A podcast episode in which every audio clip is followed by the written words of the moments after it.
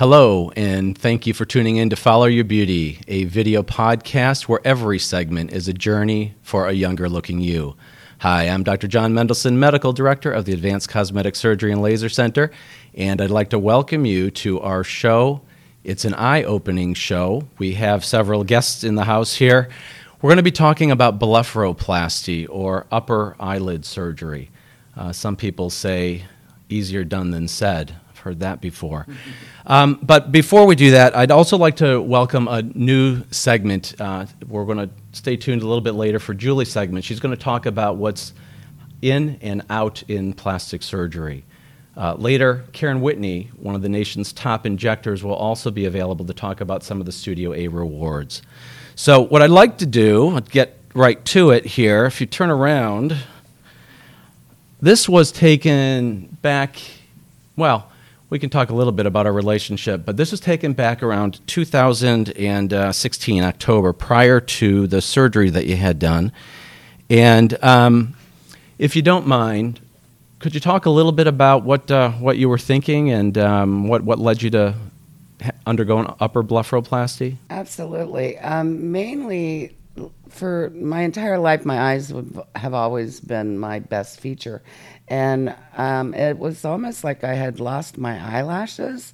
Like there was so much skin hanging over that it made them disappear. And it bothered me a lot because when your best feature is your eyes and they're no longer looking good. Um, and that close up, I'm seeing a lot of other areas that need some attention. but um, yeah, you do see, and for our listeners and viewers, uh, we're, we're, we're, looking at a, a photo where um, Sherry's eyelids are fairly heavy. Um, we see this as time goes on. There are two main things that occur one is uh, loss of volume, and the other is loss of elasticity. And her eyelashes are sort of peeking out underneath her, uh, her heavy skin. So, um, in fact, I think that we have uh, a clip of some comments that you made uh, prior to having this done.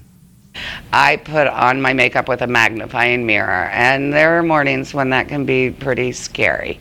And since I've had this done, it's it's like a whole different. My eyes are totally they're like they used to look 15 years ago. Seeing as though this video podcast is um, about plastic surgery, and seeing as I'm a facial plastic surgeon, we're going to spend a little bit of time throughout the series talking about facial plastic surgery. So, just to kick things off, I would like for our listeners and viewers just to understand how we do a facial analysis. And very simply, if we take the area from our uh, hairline, which you don't see real well in the photo, our hairline to our eyebrows, our eyebrows to the base of our nose, and the base of the no- our nose to, to our chin, that should roughly be about one third of our face, both in height and in projection. So clearly, what we're doing is we're talking about procedures today that address the upper third of the face.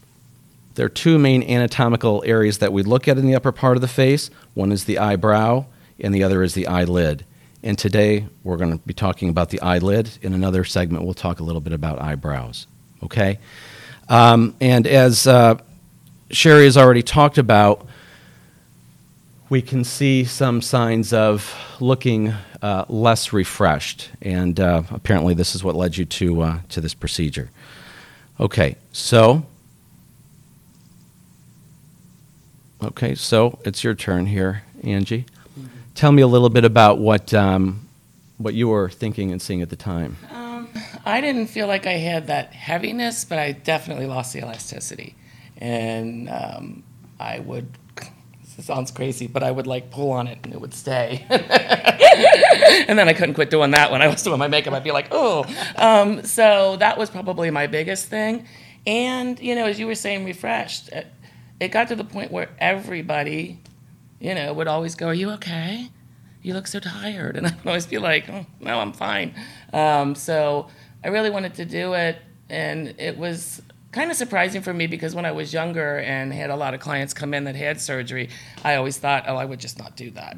but that's easy to say when you've got a 20 year old face, you know. Um, but as it started happening, um, I definitely just felt like just that extra skin was starting to really bother me.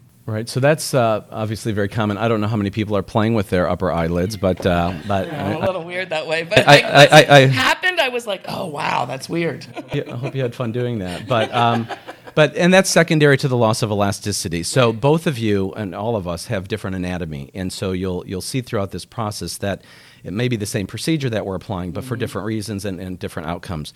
What I'd like to do, um, well, first of all, let's hear a little bit about what uh, what you had to say at the time, and we'll uh, show this video.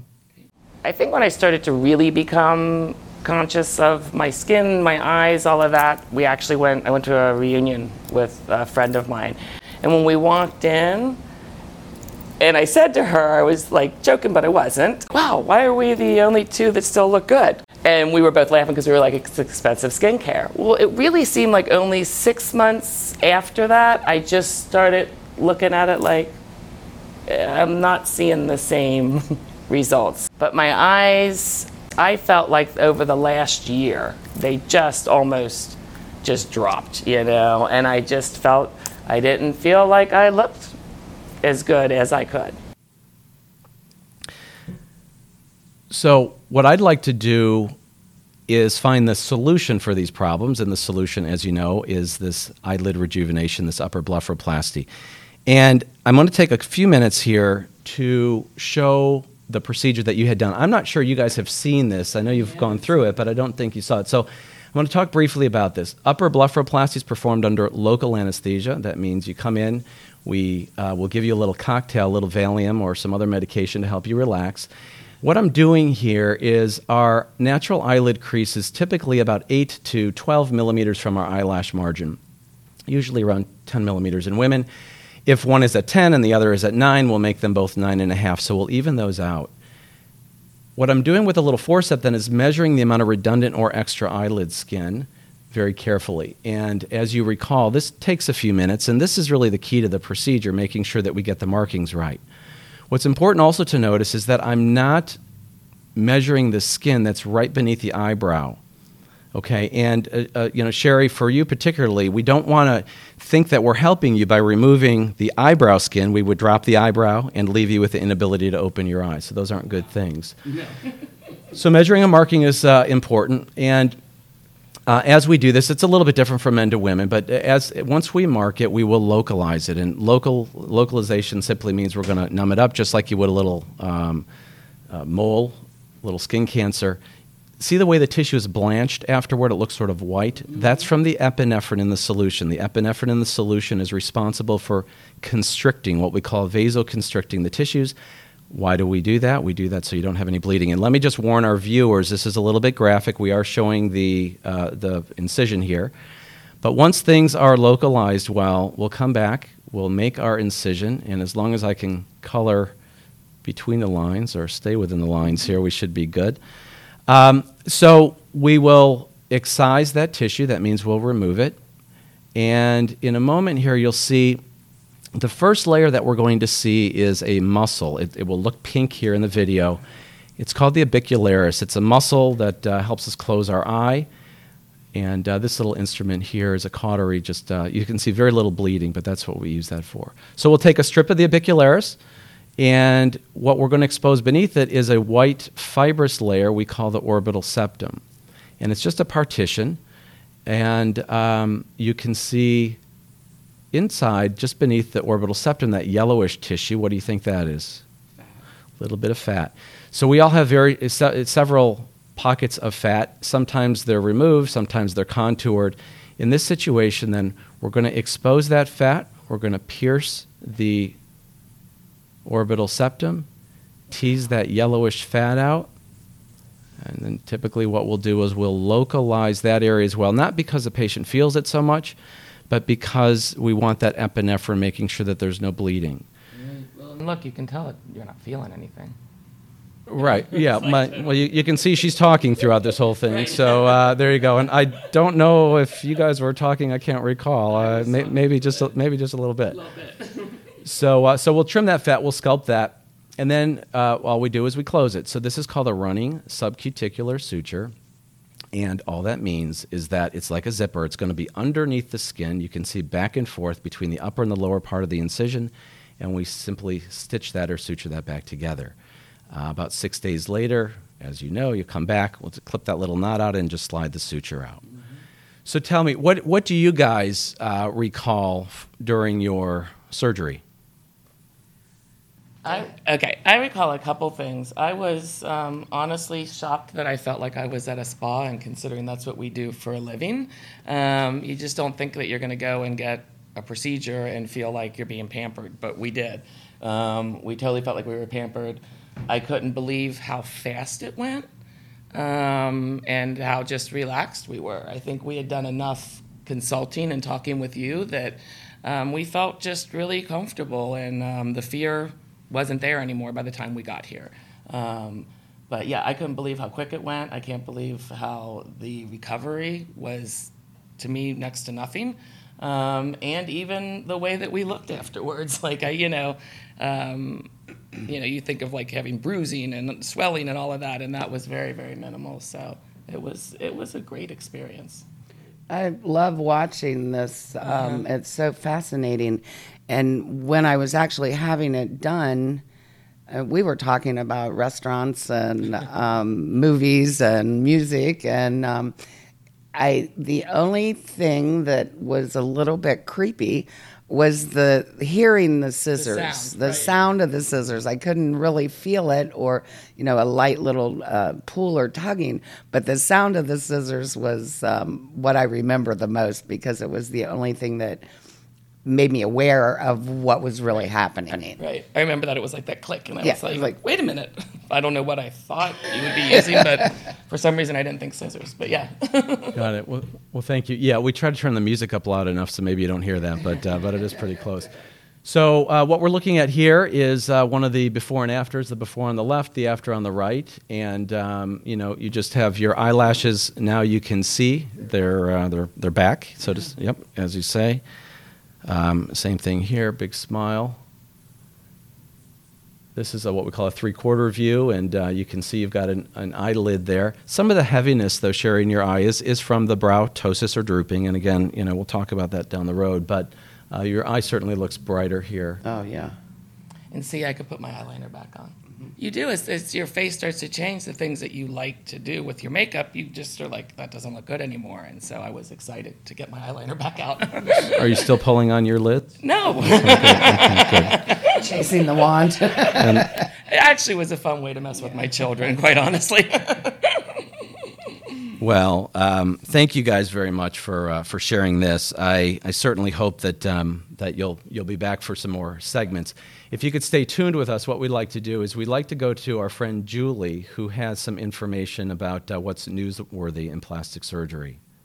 From Tracee Ellis Ross's new way to keep the wrinkles at bay to how dads are finally bringing home a new six pack. In today's What's In, What's Out, What's Hot, and What's Definitely Not in the World of Plastic Surgery. I'm your guide, Julie Whitney. Get ready as we tour the world and search the headlines to help you become a younger you.